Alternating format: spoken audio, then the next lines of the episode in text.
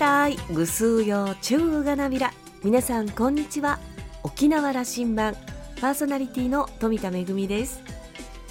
先週ちらっとお話ししました通り琉球芸能英国公演に来ております。スコットランドのエジンバラそしてイングランドのロンドンでの公演を無事に終えることができました。海外での公演はおよそ2年半ぶり。コロナ禍では初めてのことです。英国も日本も感染症対策や出入国制限少し緩和されているとはいえいつものツアーとは勝手の違ういろんな手間もかかりました。でも現地の皆さんにはこの状況下でよく来てくれたねと大歓迎していただきました。詳しくは「めぐみのあしゃぎだより」のコーナーでお届けいたします。沖縄羅針盤今日も5時までお届けいたします。どうぞお付き合いください。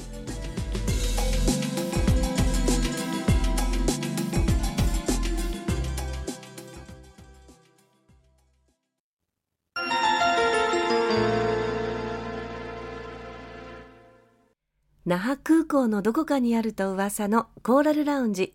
今週は株式会社沖縄物産企業連合代表取締役社長の羽地智明さんと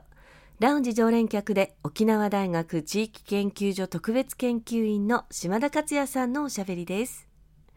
羽地さんは1964年生まれ那覇市のご出身です。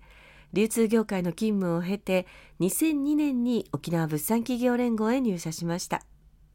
沖縄物産を全国展開するビジネスの第一線を歩み2013年から代表取締役に就任しました。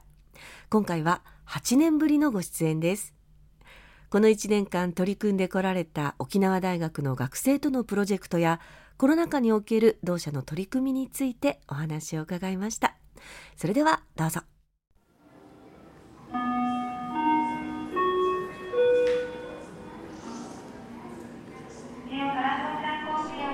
社長就任何年目になりますか8年と今ちょうど半年が過ぎましたという意味では7年半前にこのコーラルラウンジに来てもらった多分就任から1年目ぐらい2年目ぐらいに来てもらったと思うんでそうですね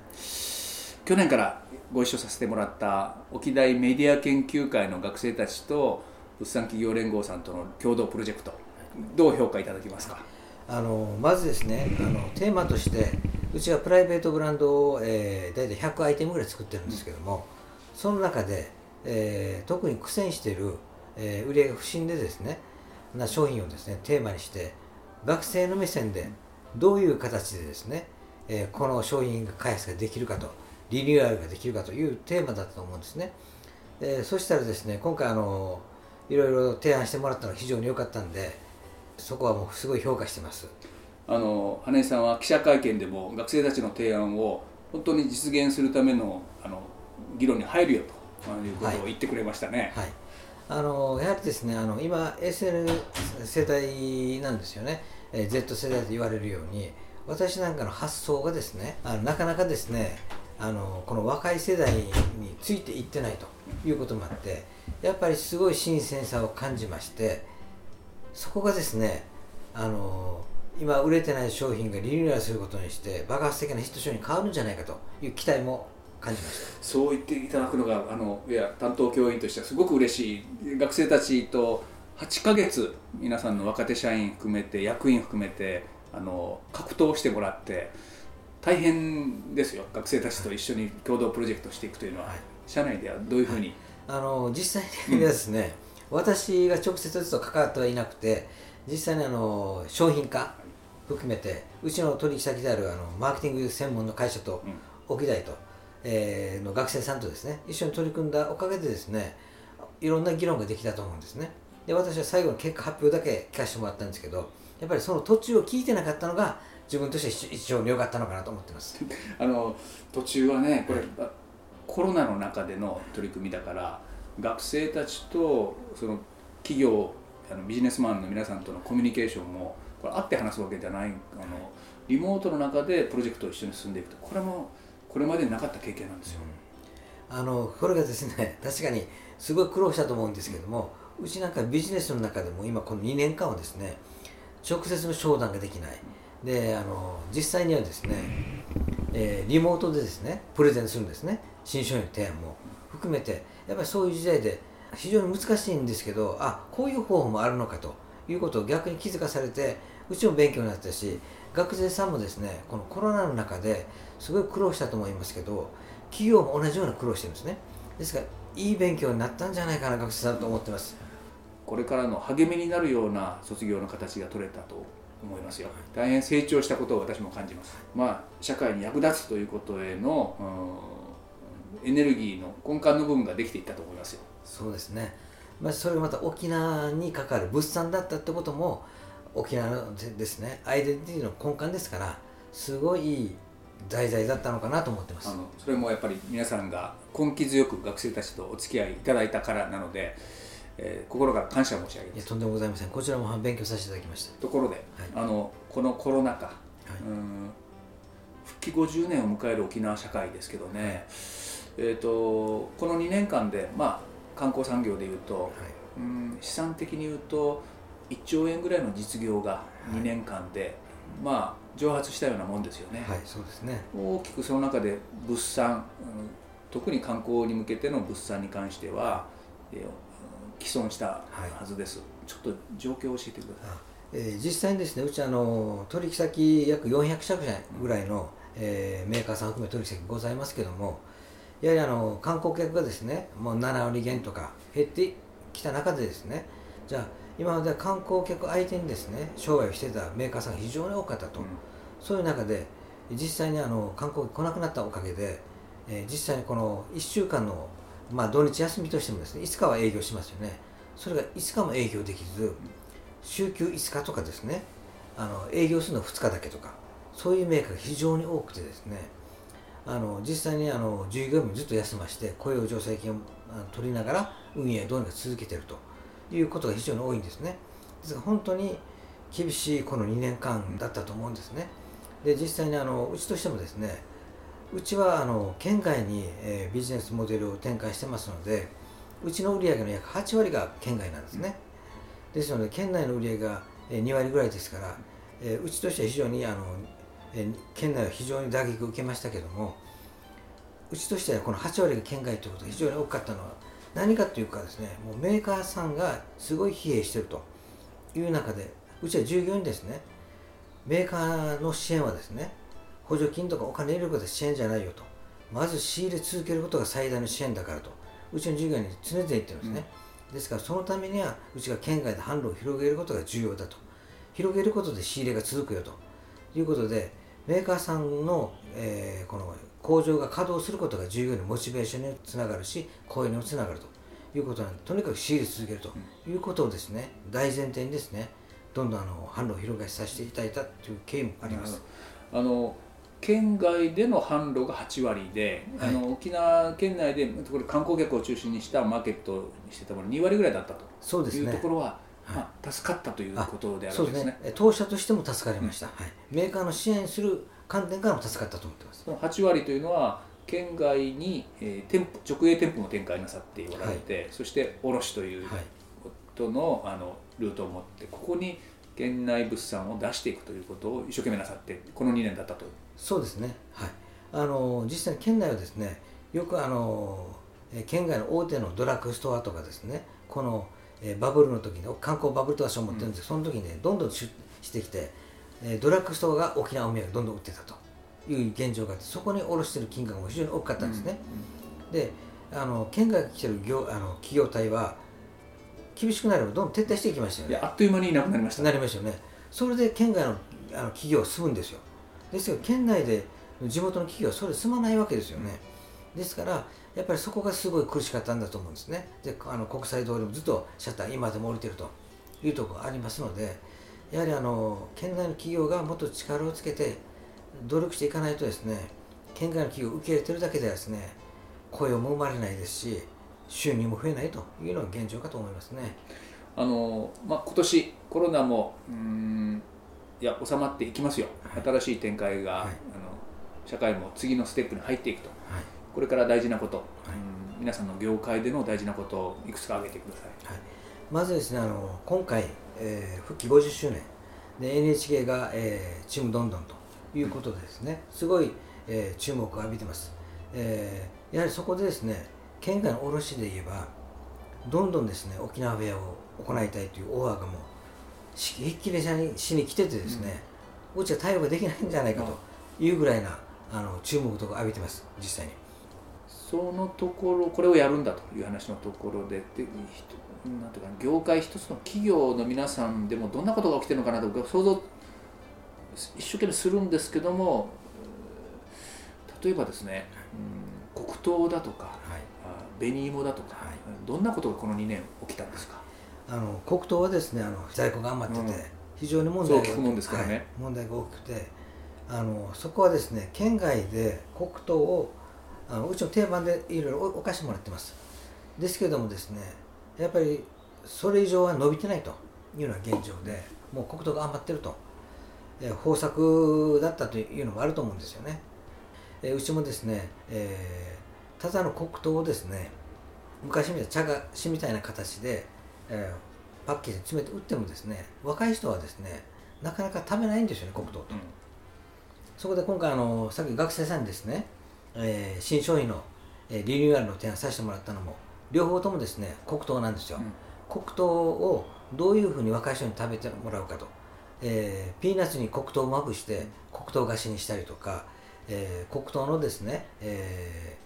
ー、ティーとかいろんなものを含めてですねやっぱり黒糖の消費をどう促すかといううちのテーマでそこがですね一番大事なことですね黒糖をパッケージで売るだけではもう消費広がらないと思ってますので今の若い世代に食べてもらう工夫が一番重要なので、うん、そう取り組んでます。マーケティング商品開発。そうですね。あの物産企業連合さんはね、やっぱりこれあの沖縄の物産を全国に展開するんだという、はい、このすごくあの大きな使命ミッションのもとにこれも企業の理念であの改めて伺いさせてください、はい、その沖縄の製造業をサポートし、はい、それを全国に展開外に売るということの価値、あの単にこれビジネスで売って儲かる話だけじゃないんだよというのが、はい、いつも皆さんの社員さんたち経営者から発される言葉なんですけども、はい、羽井さんの言葉から改めて沖縄の物産を展開するということの価値を、はい、そうですね。まずあの沖縄ですね東証圏というすごいハンディキャップを持ってます。このハンディキャップというのは物流的に非常にハンディキャップがあるんですね。今あのウクライナ問題等々あって物流どんどん上がってますよね。ただでさえもともとからハンディキャップ持ってますで特にですね沖縄の企業は、えー、中小零細ですごいですね企業体力弱いというのが沖縄のメーカーさんのですね実態だと思うんですね。その中でじゃあどうするかとうちの役割ですね。うちはあの県内メーカーですね。特に物産メーカーなんですけども400社か600社の取引がございます。やはりそのメーカーの商品をですねただ県外に売るだけではですね、なかなか売ることができない。ただでさえあの生産コストも高い。それにプラス物流コストが乗る。そういうことを考えればですね県外では対等できないんですね実際に。それを販路を作るというのは大変なことなんですよな。そうですね、はい、あのそこでですねまずじゃあどうするかですね。高い物産を売るのは。そのためにはですねこの物産にただ商品を売るだけじゃなくて沖縄の歴史文化、えー、慣習を載せてですねその載せたものを、えー、バイヤーにプレゼンするということですですので従業員が沖縄の歴史文化に詳しくなければですねそれが成り立たない。ですから沖縄物産の営業マンが3年ではなりあの育たない。5年10年かかるというのはそこにあると思うんですね。非常に時間かかる。それをでもやることでですね沖縄の価値が見出せると非常に思っています。谷さんそうすると今私の手元にも沖縄の特産品物産がありますけども、はい、これもただのものじゃなくてじゃあ沖縄の心が乗ってると。そうですねはいこういうふうに聞こえますけど、はい、あのやっぱりそれは生産者がですねただ物を作ってるんじゃない。思いを込めてですね丁寧に作ってます。その思いとあのこの物産が生まれるまでの歴史ですね。やはり沖縄の物産っていうのはですね実際には中国とか東南アジア等とか、えー、伝わってきて今の琉球に伝わってます。そのルーツも踏まえてですね、えー、その価値があると思ってます。金井さんあの最初の方で学生たちとの取り組みをあの評価して褒めていただきましたけども、これからあのどうですか？沖縄大学と新しい展開をまたやりましょうよ、そうですね、ご提案いただくと大学とコラボレーションの企画をしたいなと思うんですけど、はい、あのこの間あの学生さんからプレゼンいただいた中でですねやはりあの若い力、若いアイデアですね。やっぱり今の Z 世代の感性が、ね、重要だなと改めて再確認しました。その中でですねやはり、えー、この大学側とですね企業がどうコラボできるかということでですね考えてましてあの沖縄物産はですね単に今言ったものだけじゃなくて歴史文化もあるんですけど食品に関してはですね品質管理が非常に重要なんですね。この品質管理っていうのが意外にまだまだ沖縄でですねあの確立されてなくてですね20年前に比べたら非常にレベル上がってきたんですけどもまだまだそこがですね、えー、県外の大手メーカーに比べたらまだ劣ってるというのが現実と思います。そうすると沖縄大学にあの栄養士を育成する学部がありますけど、はい、この辺とのコラボレーションありますか？これはですね逆に非常にありがたい提案であのこういうですね、品質管理が重要な中。ナイス。これやりましょう、はい、でももう一つ僕はねやっぱ大学の中でね企業を起こすと。学内ベンチャー大学ベンチャー大学発のベンチャーというこれにね挑戦したいんですよ。あこれは非常に面白い話で今ちょっとワクワクしますけどもぜひともですね企業連合関わらせていただきたいなと思いますねそんな話し合いを始めさせてもらっていいですか？はい、よろしくお願いいたします。沖縄大学と沖縄物産企業連合はあの長い歴史お付き合いがあります。あの山城果樹前社長も出身でいらっしゃるし、宮城博は現会長はあの長く講義も持ってもらってましたから、であのコロナも収まって全国への営業をまた始めておられるようなので気をつけて、はい、出張行ってらっしゃってください。はい、行ってきます。ありがとうございます。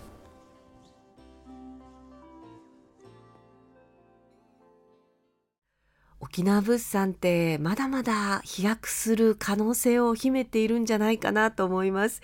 日本全国へ、そして世界へとこう広がっていく可能性ありますよね。その時に単にこう物を売るということだけではなく、羽地さんがおっしゃっていたように沖縄の歴史文化やまた作り手の思いをこう一緒に届けることが大切だというお話、深く共感しました。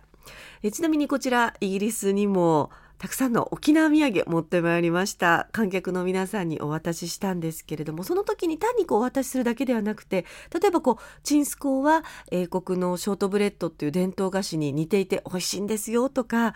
黒糖はミネラルが豊富なんですよとかあとあのシーサーのキーホルダーなんかお渡しする時にもねシーサーって魔除けなんですよとこう一言添えてお渡しすることで現地の皆さん一層喜んでくれるなということを感じました。沖縄の歴史文化作り手の思い物語を一緒に届けるということが大切だなと実感しています島田さんはお話を終えて沖縄物産企業連合と沖縄大学メディア研究会は学生たちのための新たなプログラムを立ち上げる相談を始めました。こうご期待と話していました。今週のコーラルラウンジは株式会社沖縄物産企業連合代表取締役社長の羽地智明さんとラウンジ常連客で沖縄大学地域研究所特別研究員の島田克也さんのおしゃべりでした。来週のコーラルラウンジには株式会社マーケティングフォースジャパン代表取締役社長の横山秀樹さんをお迎えする予定です。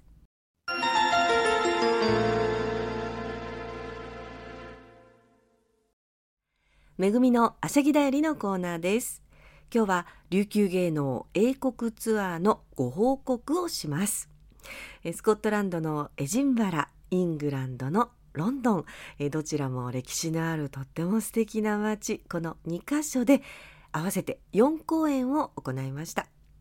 エジンバラではスコティッシュ・ストーリーテリングセンターという、まあ、スコットランドにおける語りの殿堂みたいなところで、え、講演を行いましたお客様は普段あの歌とか踊りというよりも、えー、語りを聞きに来るお客様が多かったんですけれども、えー、沖縄の歴史をお話ししながら歌や踊り熱心に見てくださいました。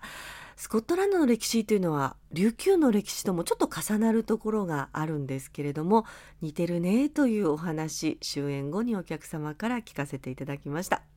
そして大都市ロンドンは、えー、日本文化の発信拠点で世界に3カ所あるうちの一つジャパンハウスロンドンでの講演を行いました。もともと日本文化に興味があるというお客様が多かったですしそれからあのうちなんちの皆さんも駆けつけてくださいまして県人会の方や、えー、ロンドンで三振とかエイサーを習ってらっしゃるという皆さんも見て喜んでいただきました。沖縄の歌や踊りと一緒に、まあ、あの富田の とっても下手なあの英語ではありましたけれども、えー、沖縄のいろんなことを、えー、お話を交えながら行いました、えー、また楽器の紹介だったりそれからあの最後の勝ち足はぜひ皆さんと一緒に踊りたかったので、えちょっとレクチャーをしてですね一緒に勝ち足を踊れたこともとっても良き思い出です。コロナ禍ではありましたけれども出演者の皆さんそしてスタッフ現地受け入れ先の皆さんと力を合わせて今回の公演ができたこととても嬉しく思っています。めぐみのあしゃぎだよりのコーナーでした。